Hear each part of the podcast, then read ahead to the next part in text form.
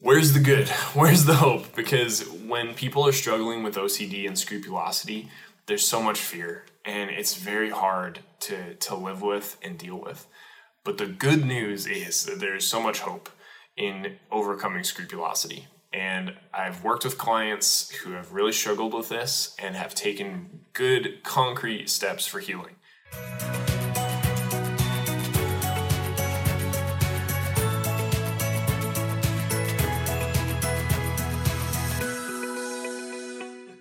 Hello, everybody. My name is Adam Cross, and I am an associate marriage and family therapist and youth minister in Southern California.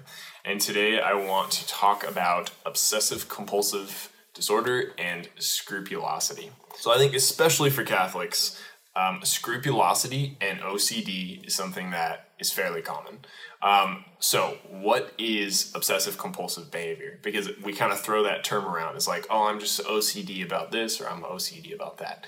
But really, um, at the core of it, OCD is a disorder that is anxiety based and fear based that has to do with obsessive thoughts and compulsive behaviors where we feel like we need to act on something in order to have relief from an obsessive thought right? So common examples of this are saying are thinking, having obsessive thought that my hands are dirty or that I'm going to get sick.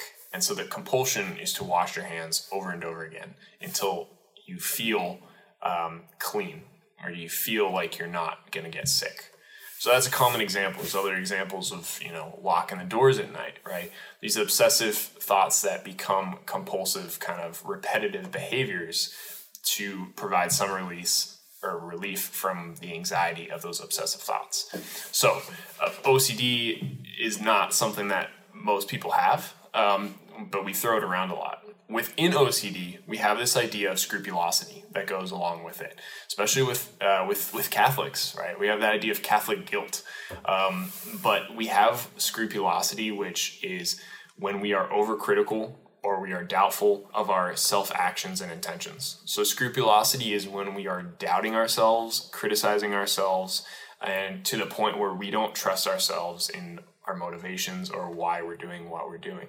I think priests see this quite often in confession, where you'll have someone go to confession every day or multiple times a week.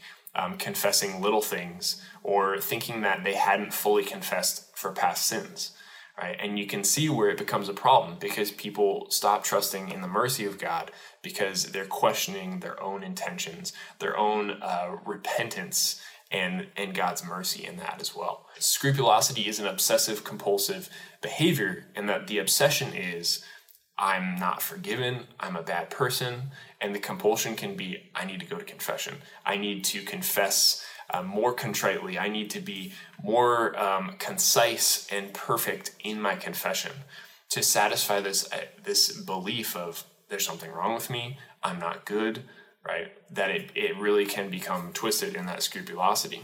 In scrupulosity, there's an obsession of guilt and bad behavior, or an obsession that they're in a state of mortal sin and there's difficulty distinguishing temptation from sin. So it's hard for them to tell it's hard for them to tell if they've actually sinned or maybe they've thought about a sin, right? Um, if you imagine yourself killing somebody, but you have no intent of actually killing someone, you're not a murderer. but with scrupulosity, it could be hard to tell okay, did I actually want to hurt somebody? Uh, versus, or was that just a thought that popped into my mind? So there's a lot of self doubt with scrupulosity. And I think it can be really scary to deal with it can also manifest itself in a lot of different ways, which can be really frightening. Is people um, have a lot of different ways that scrupulosity comes up, and they really think there's something wrong with them because it's an obsessive, almost intrusive thought um, that that they have some compulsion to act on, or they're afraid, deeply afraid of that compulsion and, and act and possibly acting on something. So scrupulosity doesn't even have to be that you're acting on something, but you could be really afraid of acting on something as well. So, where's the good? Where's the hope? Because when people are struggling with OCD and scrupulosity, there's so much fear and it's very hard to, to live with and deal with. But the good news is that there's so much hope in overcoming scrupulosity. And I've worked with clients who have really struggled with this and have taken good concrete steps for healing. So, medication is a good thing to consider with scrupulosity because it can help relieve some of the obsessive factors of OCD um, and it can help you get to the root of why those um, thoughts are happening. It doesn't mean that you're going to be on medication your entire life, but it could be helping you in the meantime to really deal with what's going on. So, um, there's a lot of stigma against medication. That's a whole nother video, but it is a important thing to consider in treatment of scrupulosity and OCD. A couple other really good things that help heal scrupulosity is number one, if you're Catholic and you're struggling with this, go seek out a Catholic therapist. That's going to be so critical um, because Catholic therapists understand what is a mortal sin and what is not a mortal sin. And they're going to help you make sense of if you're in a state of mortal sin, if you should feel guilty or not. And it is one step easier if you have a Catholic therapist to talk to because they're not going to just kind of write it off. And it's going to be more reassuring that they know what they're talking about uh, when you bring these things up to them go to a Catholic therapist, help ask them and, and get some help in distinguishing temptation versus actual sin. Right? Temptation is not the same thing as sin. Jesus was tempted. Jesus never sinned. We can be tempted, we can think things, but it doesn't mean that we're actually acting on them. So find a good Catholic therapist to help you make those distinctions. Guilt is going to be tied with bad behavior.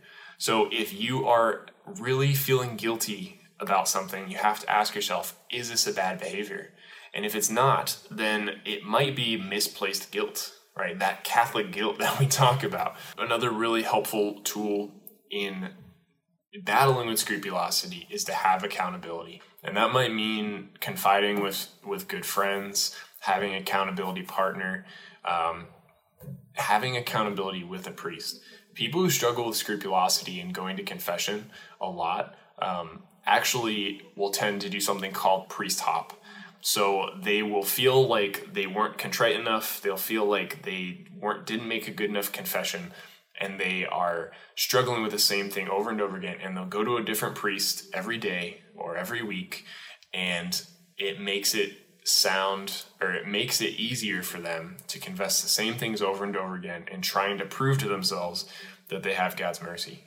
Um, so in healing scrupulosity, it's going to the same priest, having accountability, and not priest hopping. Because that priest can see you and if you come back the next day or the next week they can say hey i notice this is happening again. What's going on? What can we do? What steps can we take? From a place of love and mercy and respect. And um, it can help to kind of examine if there are scrupulous thoughts if there are obsessive thoughts going on in your head and to take steps for that. So don't priest hop. um, and that also might mean that if you kind of going back to the question, okay, I feel guilty, is there bad behavior? If there's not a bad behavior, but you still have that compulsion to go to confession, that it's going to help to actually wait to go to confession. And for some Catholics, that's like, what? You should go to confession immediately. But if there's no mortal sin, then you should wait to go to confession because it's actually questioning God's mercy. It's questioning your own judgment. It's doubting yourself. These are not fruits of the Holy Spirit, right? To doubt oneself and to, but it, to trust in God and to take those real steps. So it's going to involve maybe waiting to go to confession. If you're struggling with this compulsion and this obsession that I'm not okay, I'm not in a state of grace, right? Another really important tool in healing scrupulosity is putting in check your images and expectations of God. A lot of people that I talk to about scrupulosity and these obsessive thoughts um, tend to have harsher views of God. That God is more of a judge and someone who can get them in trouble. Again, it's not always the case, but it's it's almost like they're in trouble a lot of the times. And so part of therapy is looking at even your own images and faulty images of God the Father. Are they based on your father on earth? Um, is it based on your experiences in relationships that have negative experiences? Like, where is this idea coming from that God is going to be super critical? Most of the time, it's really just that we can be super critical of ourselves. Healing scrupulosity is often unpacking the fear that we have about ourselves, about life, and about um, the things going on around us. So, taking the time in therapy to understand why we feel what we feel and why we think what we think can make a huge difference. It helps to unpack kind of our family dynamics, what we have grown to learn um, as a child, our attachments, different expectations of life can really help us understand why we think this way, why we are having scrupulous thoughts or obsessive thoughts, and unpacking, getting to the root of that fear. As anxiety is rooted, or as OCD is rooted in, in anxiety.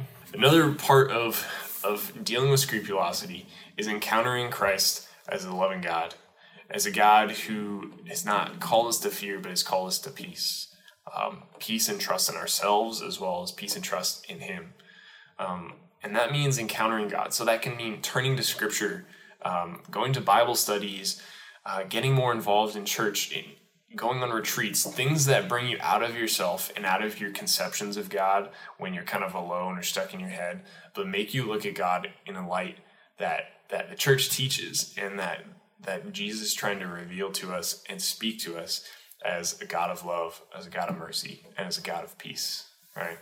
So all these things are us picking up the tools that we have in front of us to tackle and to begin healing scrupulosity.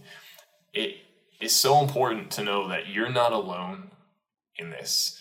You're not alone in these struggles.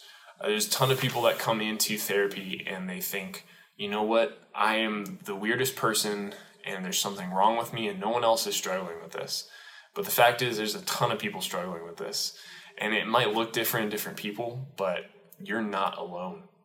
Um, there's even support groups where you can talk with other people who are struggling with these exact things. Um, that you're not crazy, that you're not a weirdo, that you are a human being, you are loved, and these things don't define you. So pick up the tools in front of you. Start going to a Catholic therapist. Start finding accountability in your life.